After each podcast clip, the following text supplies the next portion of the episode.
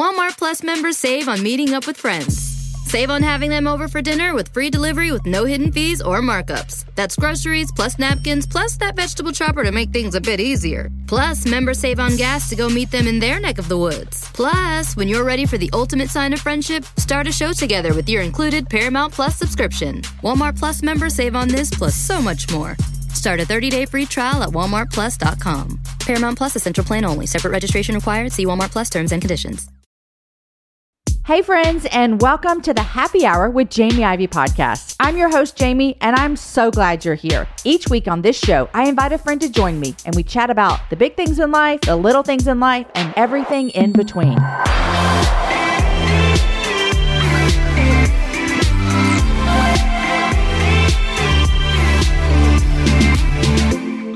Hey, y'all, and welcome to a four part series on the happy hour. It's going to be really great and very informative, and I think you're going to love it. May is National Foster Care Month, and so we decided let's talk to four different uh, guests and get four different conversations going about foster care.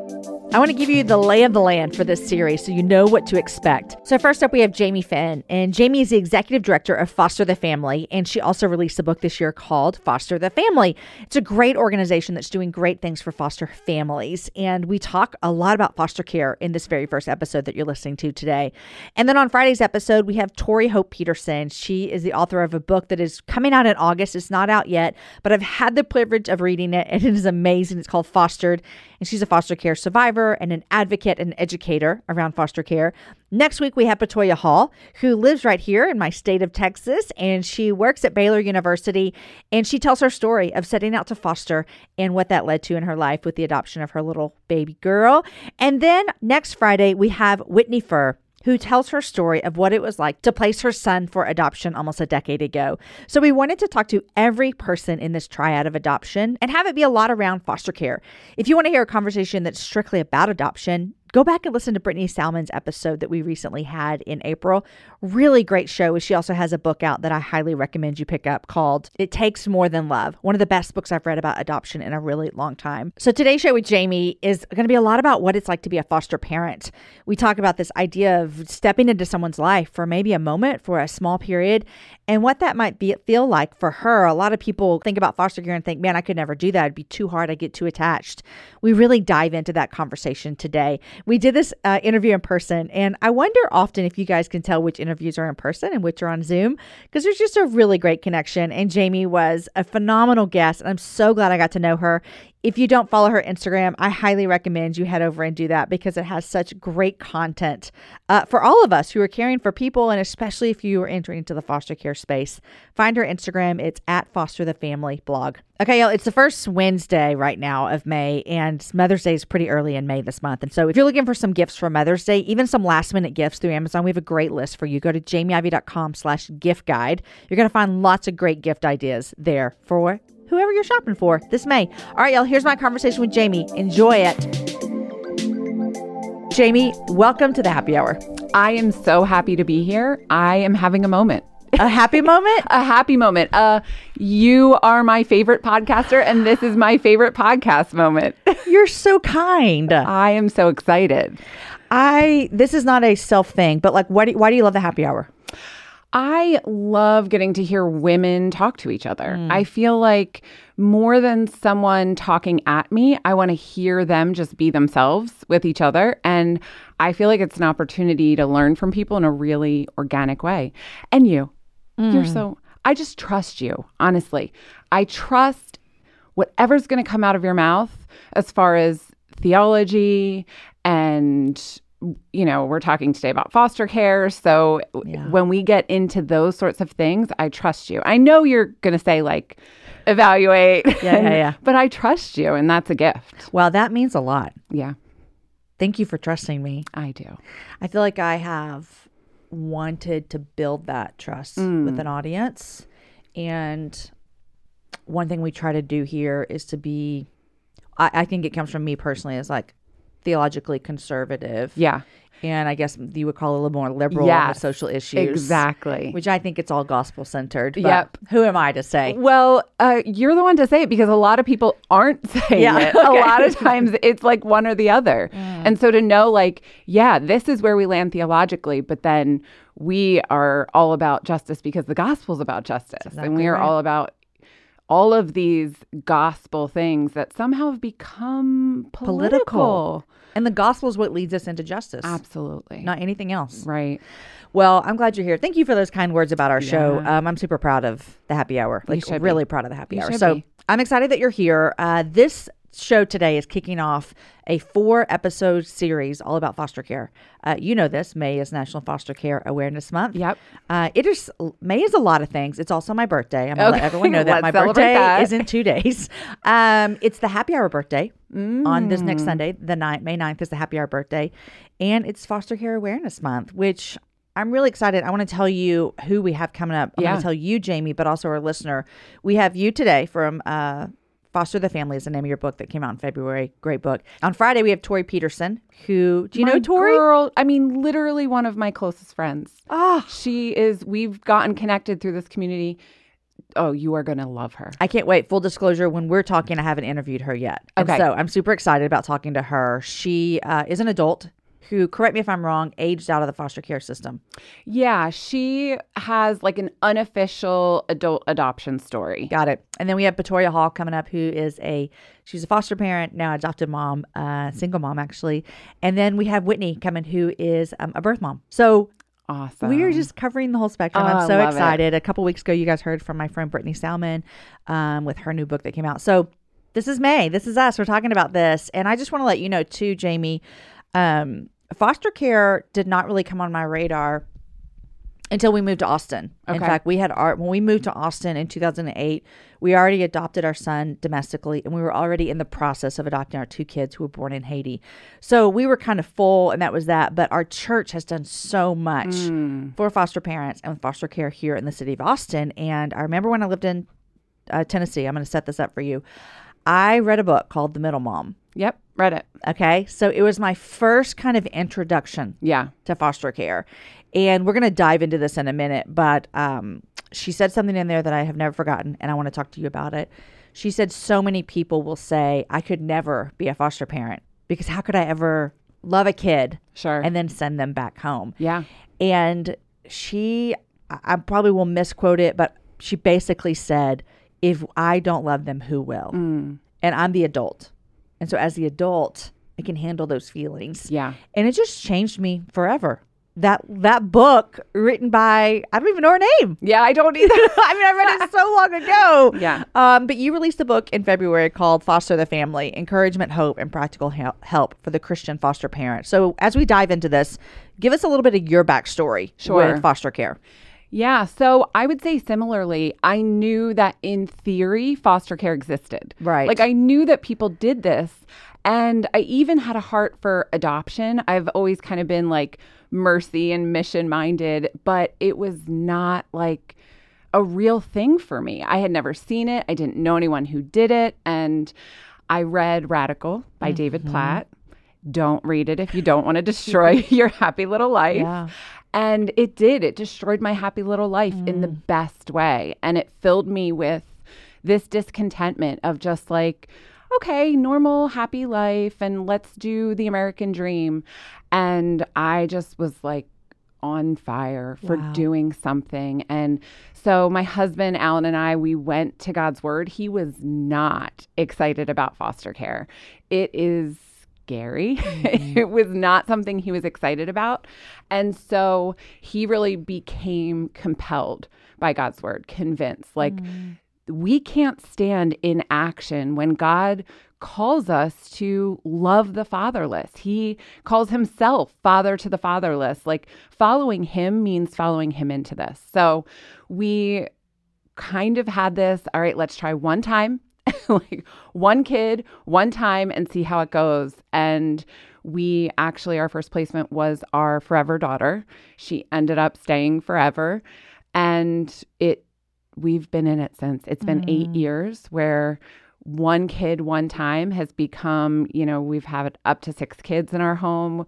We've cared for 27 kids, and it has become this life mission for us. Wow. You know, I've often heard people say that there is a big need for families who are willing to be foster parents without the goal of adoption Yeah, yeah. end, like that kind of interim care.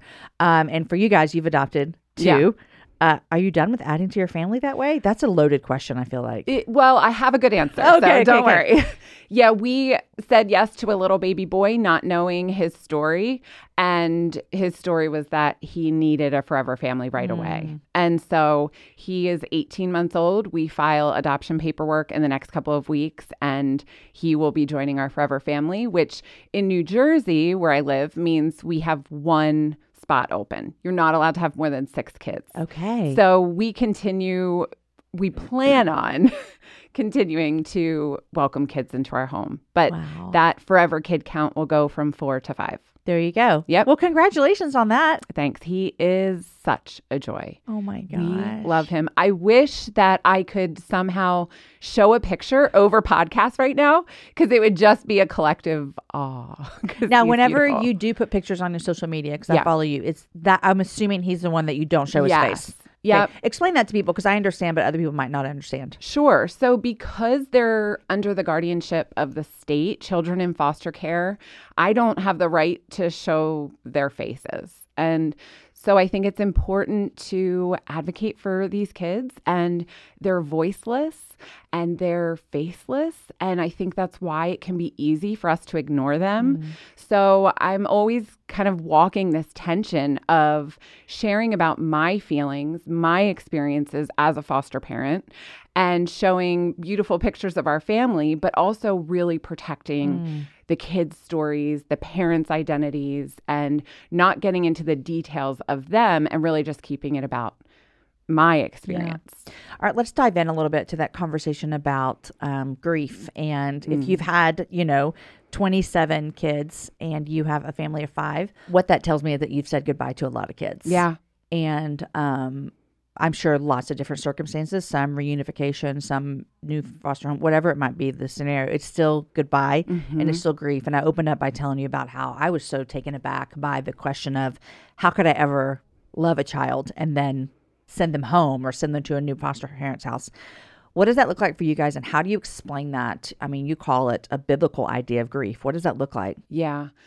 So I think back to the idea of I would get too attached and that whole how would I ever say goodbye is when we follow Jesus into hard things, we are trusting that he's going to carry us. Mm. And so I think that part of the discussion there is really believing that God is faithful to do what he says he's going to do, which is carry us and help us through the hard. So have I grieved? Have I been brokenhearted and and scared? Absolutely. Mm-hmm. But that is not a reason to not get involved. I mean, what we see of Jesus is that Jesus is drawn to brokenness. He jumps into people's broken spaces and he loves them there. And so the idea that the system is broken, that our hearts will be broken, is an invitation from our God mm. to get involved, but it's also an invitation from Him to entrust our hearts to Him, mm. to see that when we go through hardship, it builds character, which builds hope. Like we have to trust what God says about suffering and hardship and how those are places where he does beautiful things in our hearts. And it's not just, oh, God will help you through your heartbreak. It's God has lessons in the heartbreak that can only be learned in the heartbreak. And ah. that makes them precious because it's there that we love him more, good. that we know him more deeply, that we crave heaven. Mm. When we're in the brokenness of this earth, we crave heaven mm. of in this beautiful way. So I think that there is a beauty in the heartbreak because it draws us into the arms of the Savior. Mm. You just quoted like my favorite verse in the whole Bible from Romans 5 Yep. About what suffering produces in us. And it does, it produces things that cannot otherwise be produced in us, which is scary. Sure. Because we're American Christians and we don't like suffering um, and we can often avoid it. very easily. so that's the thing about foster care is that you are choosing to jump into something that most people spend their lives trying to avoid. The hard things and people's broken stories and mess and we we like to isolate ourselves. Mm. But it's the choice to jump in to something that's hard and believe that it's going to produce Yeah. those things God promises. I think everything you just said is like affirmation for those that are listening that are in the middle of being a foster parent. And I mm. think it's also a reminder for those of us who aren't in that place but know people that are. Sure. Is to say, oh, my friend, you know, Kim, who's stepping into these stories, this has to be hard for her. I just might see her social media posts about how, you know, look at this. and- Exactly. yeah. But it is very, very difficult. Um, we talk about well you talk in your book about the relationships that you've had with um, the kids that have been in your home and their uh, parents um, that can feel also super scary to people as in like oh i'm taking care of someone's child and i think there'd be a lot of assumptions about parents whose kids are in foster care like oh they must be the worst and Sure. i can't believe you would even see them like those are what people would automatically talk about can you share with us about some of those relationships you've had with um, birth parents Yeah, I can share about the relationships and I can also share the empathy of thinking those thoughts. go for it. because I was 100% there. I believed that these kids were in these awful homes with these criminals, addicts, mentally ill, like all these labels that mm. see people as other, mm. don't see people as God loves them and don't see their preciousness in their struggle. And so I have felt every way that you can feel about parents. That's comforting if someone's like, oh no, she's talking about how I feel. Yeah, exactly. It is, I think it is very natural, especially when you get to love the kids. Yeah. So you love these kids, you feel protective. You're like, I would jump in front of a train for you, and your parent won't even show up for their scheduled visit where they get transportation. And that is the kind of ugliness that mm-hmm. I lived in for a while. And it was easy to be there. It was easy to think, I'm better mm. and I'm doing better. And this kid is better off with me. And I'm just so grateful to God. I honestly, He is so merciful to us mm. because we are arrogant and ignorant and self righteous. And by His mercy, He rescues us. And that is what He did. He literally miraculously rescued you, me from myself in helping me understand how precious the family is to him. Mm-hmm. That I was seeing the preciousness of these kids and thinking, this is worth saving. They are the mission. And it's so much bigger than that. Mm. The mission isn't just protecting kids, it is healing families. It's not just that kids need this, it's that families need it. And he really spoke into my heart all the gifts I've received, mm. all the privileges that I've had. Like, what do you have that you have not received? And that became sort of the pounding drum in my heart of everything I have as a gift. And what am I without those gifts? Even mm. if I did have a story similar to my kids' parents, but God gave me grace and strength and resources around me.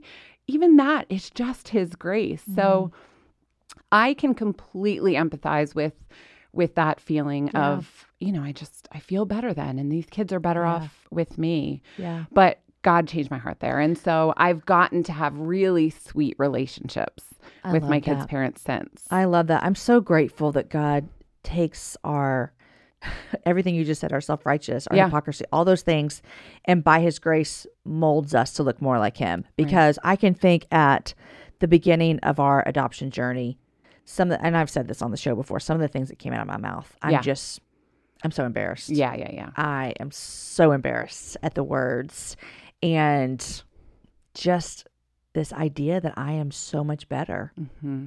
is disgusting now to think about. Um, but God can totally change that. If you don't know it, guys, I'm a Texas girl through and through. I've lived here most of my life. I was born here and I love traveling. Here's why I love traveling throughout Texas because it has a vast landscape of cultures, regions, destinations, and activities, which means there's an infinite number of different travel experiences. And no two travelers are exactly alike, and it means that no two trips should be either. If you're a beach person, well, you can have fun under the sun with Texas's 350 miles of coastline. If you're more of a rugged vacation type, there are campgrounds, hiking trails, and state parks galore. And foodies cannot get enough of Texas's world famous barbecue and Tex Mex. Enjoy live music, visit internationally recognized art museums, and check out thrilling cowboy experiences. And now, Travel Texas offers a one of a kind online trip builder that allows users to generate a custom, visually led trip matched to their unique interests. Guys, come visit my state. Visit traveltexas.com slash get your own to get the only trip to Texas that matters. Yours. That's traveltexas.com slash get your own. You guys, in January of 2024, I made a commitment to myself. I wanted to get stronger, which meant I needed to get in the gym, which means I needed to move my body in different ways. You guys know I love to walk. Well, it's spring, and spring is the best time for us to start a new workout routine. It's our yearly collective warm up, and Peloton is here for everyone's yearly warm up. This is the best time to get into a good rhythm, to tap into your power, and build towards your summer you. I love my Peloton. It accommodates to my schedule with a variety of class links to choose from. I can choose a 30 minute class, I can choose a 45 minute class. If you only have five minutes, there's literally a class to get you moving your body in five minutes. Peloton has a range of class types fit for every goal and every mood. There are classes if you want to hear country music, if you want to hear uh, rock, if you want to go back to the 80s. If you can't run, take a walking class. Need some grounding? Try yoga. If you want to level up, go for their Pilates or HIIT workouts. Here's what I love is that you can move at your own pace. And that is what I'm learning that my body needs right now. It needs to move at its own pace. Peloton makes the process easier with personalized recommendations and guided programs that take all the guesswork out of working out. You guys, we think about so many things during the day. Let's take the guesswork out. Let's jump right in and let's keep our fitness journey fresh every single day. Peloton has everything you need to get you where you're going. Whether you prefer to run outdoors, row or ride at home, or strength train at the gym, Peloton has something for you. I personally love a good 45 minute hip hop class. It gets me moving, it gets me excited. It's my favorite genre of music, just ask my kids. Get a head start on summer with Peloton at onepeloton.com. That's onepeloton.com. If you're on a GLP 1, you're probably loving the results. You look good. But how do you feel? How about the stomach issues? Loss of muscle mass? Lacking energy? All of those side effects can take a toll. So now what? The answer is GNC. We have solutions that can help address those side effects and make sure you don't get knocked off your path. Because when it comes to living healthy, we're all about it. And that includes keeping you going on your GLP 1 journey. GNC. I want you to not think of this next question as you bragging on yourself, but I want you to a little bit, okay? okay. uh, the same way that I can brag on the happy hour because I think we've done great stuff here. I want you to talk about like what are some of the amazing things that have come out of you actually stepping into those relationships and not being scared of the parents of the kids that you're mm. watching. And you know, I want to I want to go back and correct something I said earlier is I called the kids that you have in your home their birth parents. And it's semantics, it's vocabulary, but those are their parents. Like yeah. that they have they still have rights to their children, yep. all the things. And so I just want to publicly correct that. So go ahead. I love that. That's why I love you. um, I have had just the sweetest relationships with one of some of my kids' parents. One of them texted me the other day and she got a scary diagnosis. Mm. Her son was in my home years ago she had no support then. I have been her only support, even throughout the years of him being with her. And it was, I got a scary diagnosis. We have to talk about paperwork because you are the only person I have. And there is something so beautiful and absolutely heartbreaking about how many of my kids' parents are like, you're my family now. Mm. And it's because they don't have that unconditional love and support. And they have broken a lot of that, mm-hmm. but they've already come from that brokenness. And I love to think of my kids' parents as just as in need of the love of Christ, let alone attachment and a mm. knowledge of trauma and all of that, as I do their kids. Wow. So many of of the foster parents who are are judging their kids' parents like those are the kids that 20 years ago you would have said I want to bring into my home and help. So I I have come to love them. We have celebrated Christmas in our home with our kids' parents. We have had shared birthday parties. I have been able to help my kids' parents understand the system, which is mm. really confusing, understand how to advocate for themselves, what's expected of them. And I've learned how joyful foster care can be when you jump in. When Wow. it's not just about bringing a child into your home, it's about bringing your family into another family. Mm, that's good. Bringing your family into another family. Yeah, I foster care, we talk about it like it's about kids. Foster care is about taking care of kids. It's not.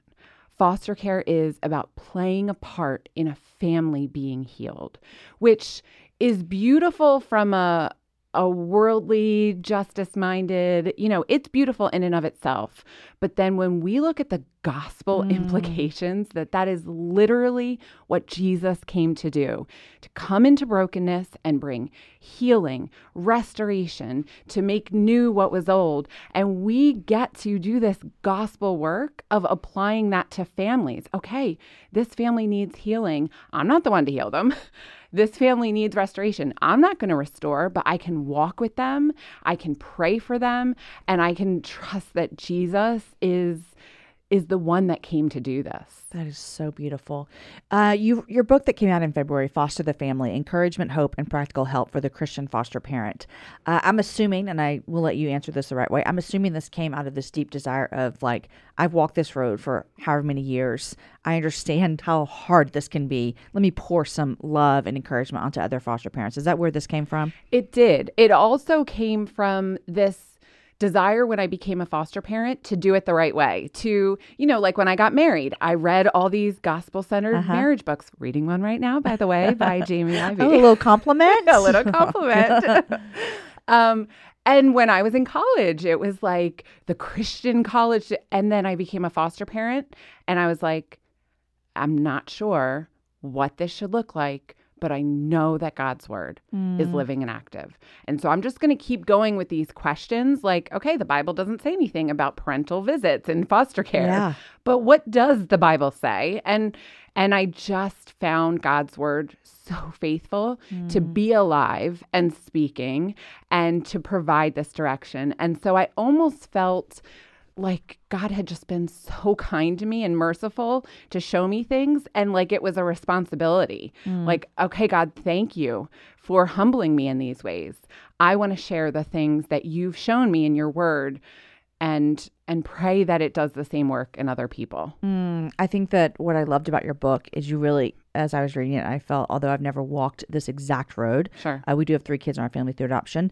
Um, I did feel like, oh my gosh, this would have been such a help for me mm. all those years ago. So, so, so helpful. The closest I ever got to foster care, Jamie, I'll tell you this, is we had a girl come live with us on a medical visa. Okay. And so she was here for nine weeks, So it's the had whole three like, surgeries. oh and then took her back. And the whole time I knew, I mean, it really like. J- all- I'm not trying to be funny here, but the whole time she was in our home, I really just knew I was playing a part of this whole family story, like Yeah. you said. Yep. Like I would talk to about her mom and her dad, and that one day in a couple of weeks you're going to go back and see them. Um, English was not her first language, so that was also another barrier. Uh, but sure, um, okay. it was, you know, it was great. And but that's I was reading this book thinking, oh my gosh, what a help this would have been. Mm. Um, you recently you were foster parents to a teenager. yeah. I would only imagine. I can only imagine. I parent teenagers in real time right now, four of them, and um, I would imagine that parenting teenagers through the foster care system versus your 18 month old or your other children that have born that have joined your family through foster care. Uh, what were some of the differences there? Whew. The differences are a lot of helping them understand what they were experiencing and what they Mm. had experienced. So she had a story before she came to us and and also I think nine placements Mm. before she came to us. And so helping her process through some of that and taking all that I've learned about attachment and trauma and even trying to help her understand her parents a little bit, Yeah. that was really beautiful. The things that God has taught me about having compassion on parents, I felt like I was able to help her with too, Yeah. understanding her parents' story a little bit and how that's brought about some of the hard things that they've gone through. You know, it's interesting. We just did this um, therapy with one of our kids, and um, we had to like talk about our trauma. Yes. Your attachment style. Yes, and yeah. all kinds of things, and talk about things that have happened in our past Sure. that have affected us so deeply. Yep. And although I've never done this with my parents, I would imagine that they would have the same thing about what happened with their. And it is just I've learned so much just in these last couple of years, even a lot through my show. Thank goodness of the interviews I get to do, but about how much that affects us that you would have never thought. I have talked about this a million times on the show. Um, I listened to "What Happened to You" by. Yeah. Have you read it? Yes, he's the best. It was so good. Yeah. and I listened to it, which, if you like listening to audiobooks, get this book. It's called What Happened to You by Dr. Bruce Perry Yes. uh, and Oprah Winfrey. And so on the audiobook, they actually have dialogue. right. Which I appreciated so much. I just highly recommend that book. And Yeah. everything that you're talking about is exactly what, what they talked about in that book. Yeah. If you are welcoming a child into your home who's experienced trauma, which means every single foster child, adopted child, then Even if you get them at zero days if old. If you get them straight from the hospital, Yep. don't get me started. I know, I know, I know. there we have a responsibility Mm. to become trauma informed but i also think that every single person who's hearing this loves someone who's been touched by trauma and so understanding the way that trauma transforms your brain and body and beliefs i think it's everyone's responsibility This is me doing my little finger snaps that we used to do in my sorority when we like something was saying. it will only help you love people better Yeah. when you're able to see oh this is where they're coming from and this is some of the hard stuff that's going on in their brain body heart as um loving them So good. Okay, where do they start? What like if this is not foster or adoption related, but now you've got. I, I love this conversation. Yeah. someone's like Jamie, Jamie Finn, not Jamie Ivey. Jamie, I want to learn about this. Yeah. where do they go? So I think you gave a great recommendation. I think that is really great for just your average person who wants to learn. I also love it's called The Body Keeps the Score. And I'm not even going to try to say her name, Dr. Bessel something. Um, and that is, I think, the book on all things trauma. You know, I have that book and I've had it for years and I have not read Oh, it. you and it comes up all the time in conversations, and I, all the time I'm like, get that book out, get that book out. It is the I'm gonna do it. on this. And then if you are caring for kids through foster care adoption, Dr. Karyn Purvis, Connected Child, Connected Parent, it'll help give feet to this stuff Mm-hmm. and help you understand. It's very reader friendly and opens your eyes to some of what your kids have experienced. Again, even if it's only quote unquote in utero. Um, and it, it'll help you love them well. uh, I think that a lot of people are, are going to be listening to this because they know the conversation we're talking about. But a lot of people hopefully have stuck around, even if they're not Yeah. in foster care. How do, and I asked Brittany this same question when she was on a couple weeks ago. What do you tell people who are saying, "How do I love the people better that I know that are involved in this?" And I, and I like how you said you likely know someone. I went, I talked about this very in depth when Brittany Salmon was on. That if you're listening to this, like you're likely a Christian. This is a faith based show. If you're not, gosh, you're still welcome here. Oh my Yeah. gracious. Um, but you probably know someone, even adjacent, that has adopted or foster care or or something. I just feel like that. That's a big statement, but I don't know. Who knows? What is that? What do they do to help you and your whole ministry that is for foster parents? How does someone like me, who is not a foster parent, Yeah. how do I lean into this? Okay, let me answer part of what I think you're getting at that you didn't ask. Okay. How do we jump into loving those who need to be loved? Because I think a big mission of the church is to support and love foster and adoptive parents. But I also think it can be to get really involved with vulnerable families before foster care becomes part of the story.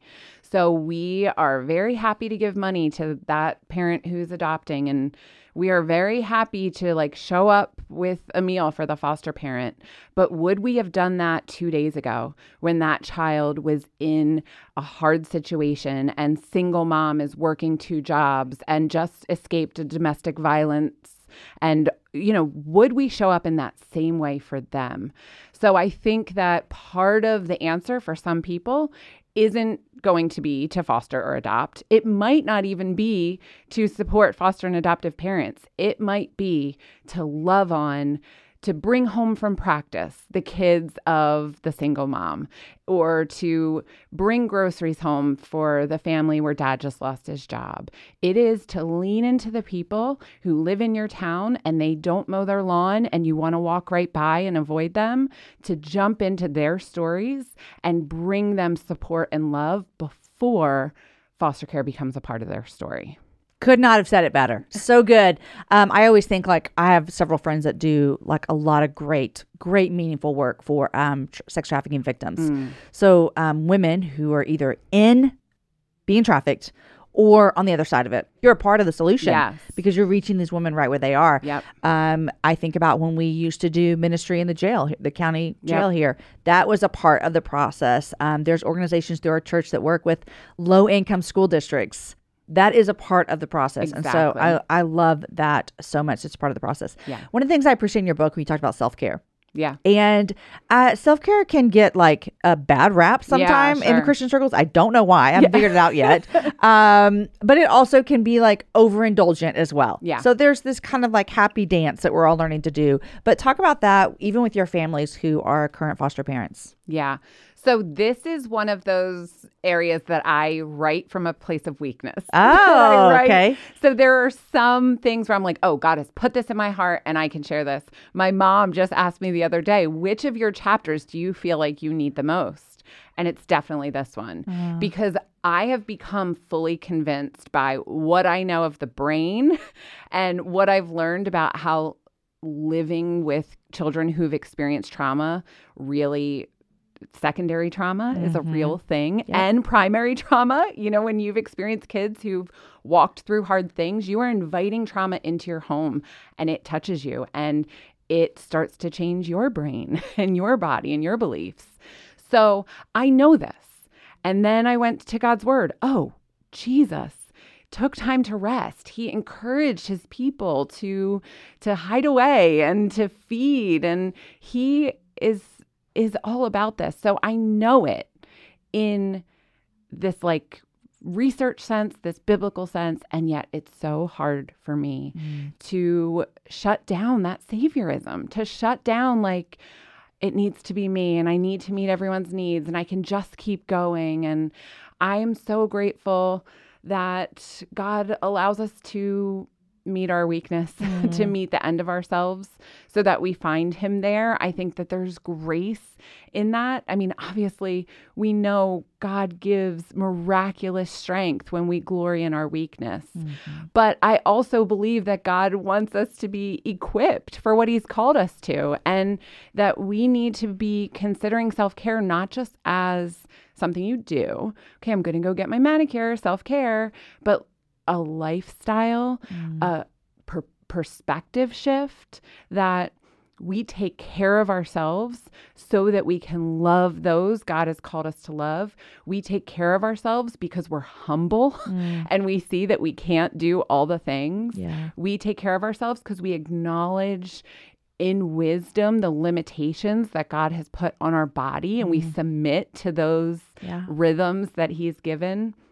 So it's it's a learning for me all the time, a dying to that saviorism. I need to be all things to all people, Mm. and only God can be that. And He has something for me in this to humble myself before Him and entrust my people to Him. I love that. And it's not just you said this, but I want to say it again. It's not just manicures and, and haircuts and and massages, but it could be like getting up 30 minutes earlier, which doesn't feel like self-care, but to sit by yourself and have that cup of coffee without all the kids around, you know, or staying up 30 minutes extra to have a date on the couch with your husband. Yeah. Uh, just or a, a date by yourself and whatever TV show that you love. So it can be those type of things as well, where so many times um, as caregivers, we'll put ourselves last Mm-hmm. and last. Okay, uh, Jamie, I know you run this an amazing organization called um, Foster the Family, Yeah. which is also what your book is called. Uh, but you guys are putting on a conference. Yes. Tell everyone about it. Okay. So the filled retreat has grown because I have felt this need to gather with other women who are sisters in Christ and like minded in this mission of foster care and adoption. And so we started the retreat a few years ago with 80 women, and each year it's doubled. And it is such a beautiful time of teaching from God's word, encouragement. We really highlight all the voices of the adoption triad and different perspectives. There's really practical teaching and trauma education.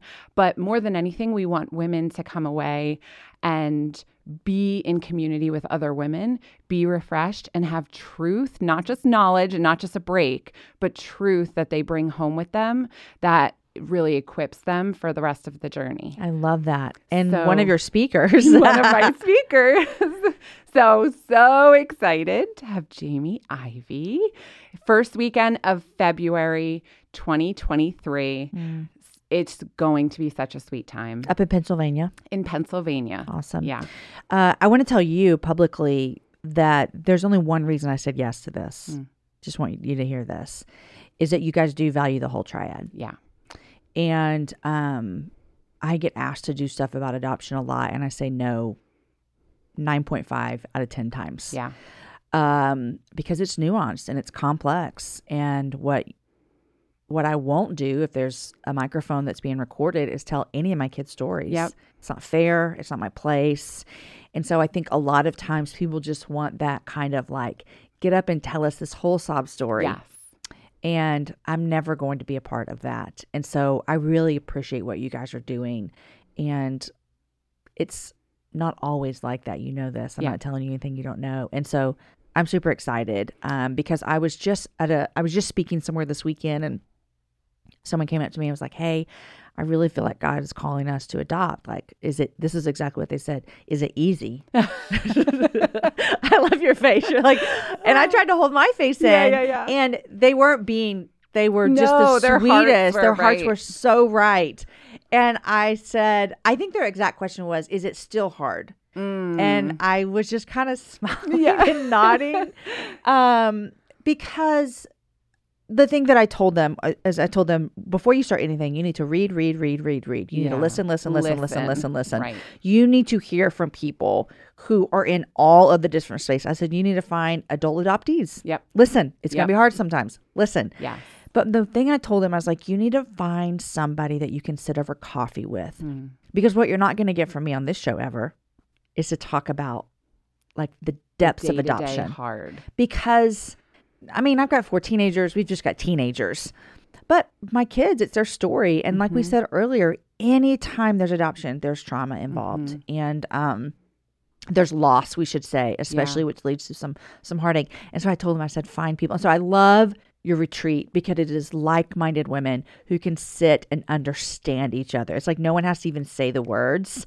They're all walking through this journey with foster parenting and it's just it's a safe place. That's what we hear all the time is to sit down and throw out really scary words and people look at you with love and you don't have to explain. Mm. And I feel like I've benefited so much from the friendships that I have of birth mothers who, mm-hmm. oh, you deeply love your children and you were in a hard place. And adoptees of, oh, you love who you are and both families mm-hmm. and the the journey you've been on on understanding your identity as two families and your identity in Christ and how knowing Jesus heals, but also mm. there is this hard stuff. And I have learned so much because I get to be in so many conversations. And that's what I want to gift foster and adoptive moms. The mm. conversations that I get, the women that I get to rub up against, oh, I want you to hear these women so you can learn the way that I have. And I pray that God is going to humble you mm-hmm. the way He's humbled me Yeah. and teach your heart the way He's been faithful to do to me and mm. you. So, a lot of people will get um, this feeling, uh, this calling. I feel like God's leading our family towards this. And then something I hear often is, "What about my other kids? mm-hmm. I have these children. Like, how is this going to affect their life?" And I have an answer, but I'd love to hear your answer.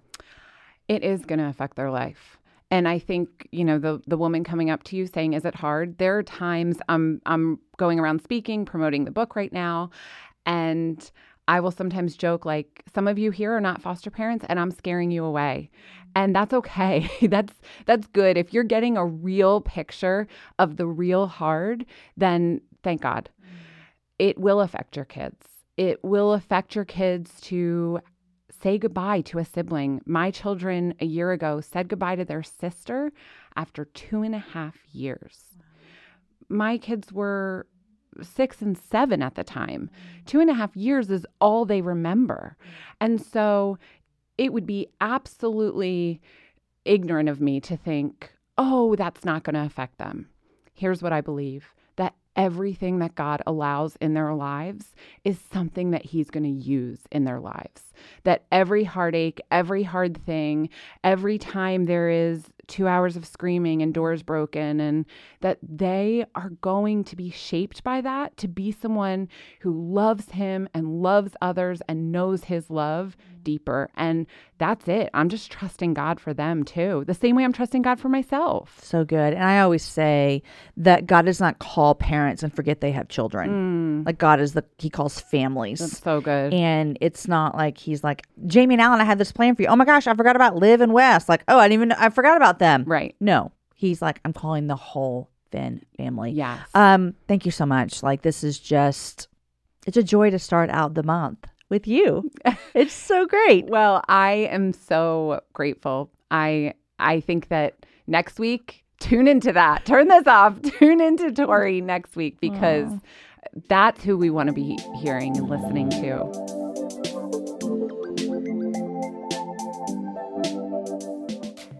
If you're on a GLP 1, you're probably loving the results. You look good. But how do you feel?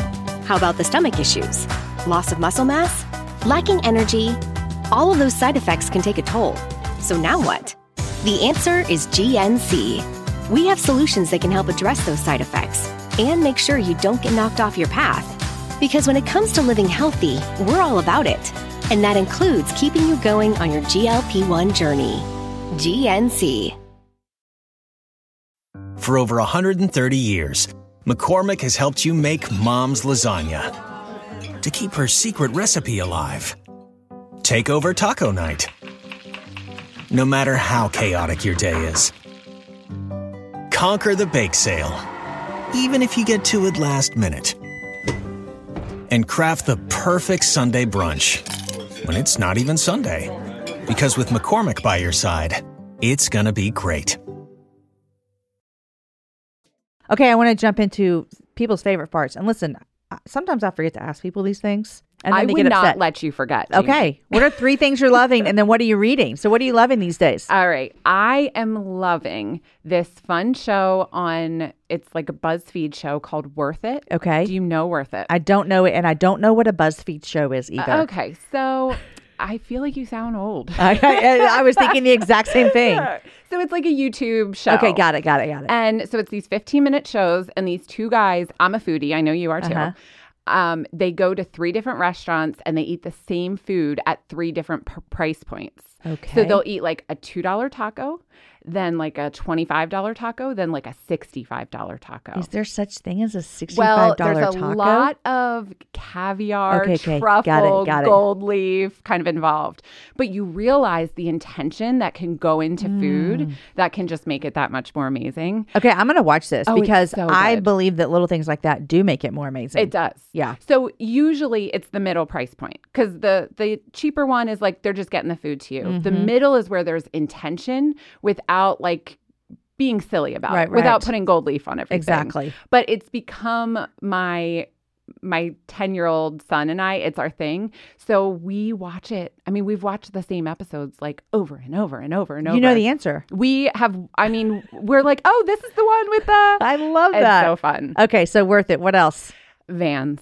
You have some on right now. I have Vans on all the time. And I made a decision that dresses, weddings, church, I'm just Vans. You just need the right pair. So that's become my thing. I love it. Yeah, I love it. I am have become since COVID a real big fan of tennis shoes with everything. Yeah. It's I just was at an event the other night. This girl had this like full length ball gown on and these cute white sneakers. And I was like, The Oscars were last night, and I bet we could go find somebody that had on a full length dress with sneakers. I think it's the cutest. And I just am committed to like being comfortable and love loving my shoes. I love it. Yeah. What else are you loving? I'm loving in person concerts. Thank goodness, right? Oh my gosh, I'm so excited. What are you excited to go see? So, my dad will know about this because it's going to air a week after his birthday. Okay. Paul McCartney. It's a bir- it's a surprise? Philly. I'm taking my dad. So we went a few years ago. Literally one of the best nights of my life. Oh I Oh my start to tear up when I think of him playing Blackbird with a spotlight on him. So I am thrilled. Okay. That's awesome. All right. What books are you reading? 12 books at all times. I love it. that is When I do you think, when do you read? That's the next question. So okay, here's my my life hack. Okay. have lots of different books on lots of different topics in lots of different locations. So I'm always This always this makes me feel a little stressful. Oh, I'm sorry. So I'm a 7. Okay. So I'm always like the more the better Mhm. and jump into all the things. But I also can stay in a plot line. So I can jump around and be right back yeah, in yeah, yeah. Okay. But I am always listening to an audiobook. I always have one on my Kindle. Uh-huh. And then I have books like one in the bathroom and Uh-huh. one by the couch and one, you know. Love it. So right now I am reading um, Elisabeth Elliot's new biography. hmm I am about to finish The Lincoln Highway. Okay, I just got on Audible. Okay. I'm How is gonna- it on Audible? Well, I um need to finish what I'm reading first, Okay. and then I'm going to go to that one. Do you like it? I love it. Okay, perfect. It is. It was a lot of the list called it the best book of the year. Yeah, last year. I heard that. Yeah. and I would affirm that. Okay, perfect. I can't wait now. Yeah, you'll be sucked right Okay, in. good. I'm reading Deeper by Dane Ortlund. Is this new? I don't know, but it is. You know, Gentle and Lowly was Is it before or after? Gen- I don't know. Okay. but for me, it's after. okay, got it. You have? Did you read Gentle and Lowly? So good. I mean, Jamie, So good. so good. And I feel like, you know, I come from Reformed theology Mm-hmm. and really like hold on to Orthodox theology and the simplicity Mm. of Jesus wants you to come to him so that you can oh. have your needs met. And so deeper is basically about sanctification, but it's like this is who God is. Love him and follow him. Ah, love and it. it's amazing. This kind of goes along with our whole conversation today. Yeah. Okay. I I'm reading. I I shouldn't give you all 12. you said so- Mother to Son by Jasmine Holmes. Oh my gosh, so Mother to good. Son. I wanted Yeah. to say that. Yeah. Okay, yeah. So I am parenting a biracial boy, and I think it's really important to be reading all the perspectives, but then this perspective of a mother and her love for her son. It is, it's beautiful. She's a great writer. She's insightful. And she is, like we were talking about before, this is gospel and justice. And it's like, oh, this Orthodox theology and this perspective of listening to the voices of other people.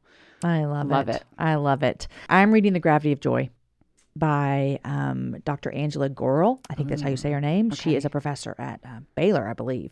Uh, and it's really, really, really good. It's about joy and grief, um, how they coexist. Oh, wow. Well, that is so relevant to this talk of foster care. So I got to read it. You should read it. I, I I'm um, almost done with it, and I highly recommend it. Mm. Jamie, thank you. Thank you. This is so great. You guys, uh, pick up her book, Foster the Family Encouragement, Hope, and Practical Help for the Christian Foster Parent.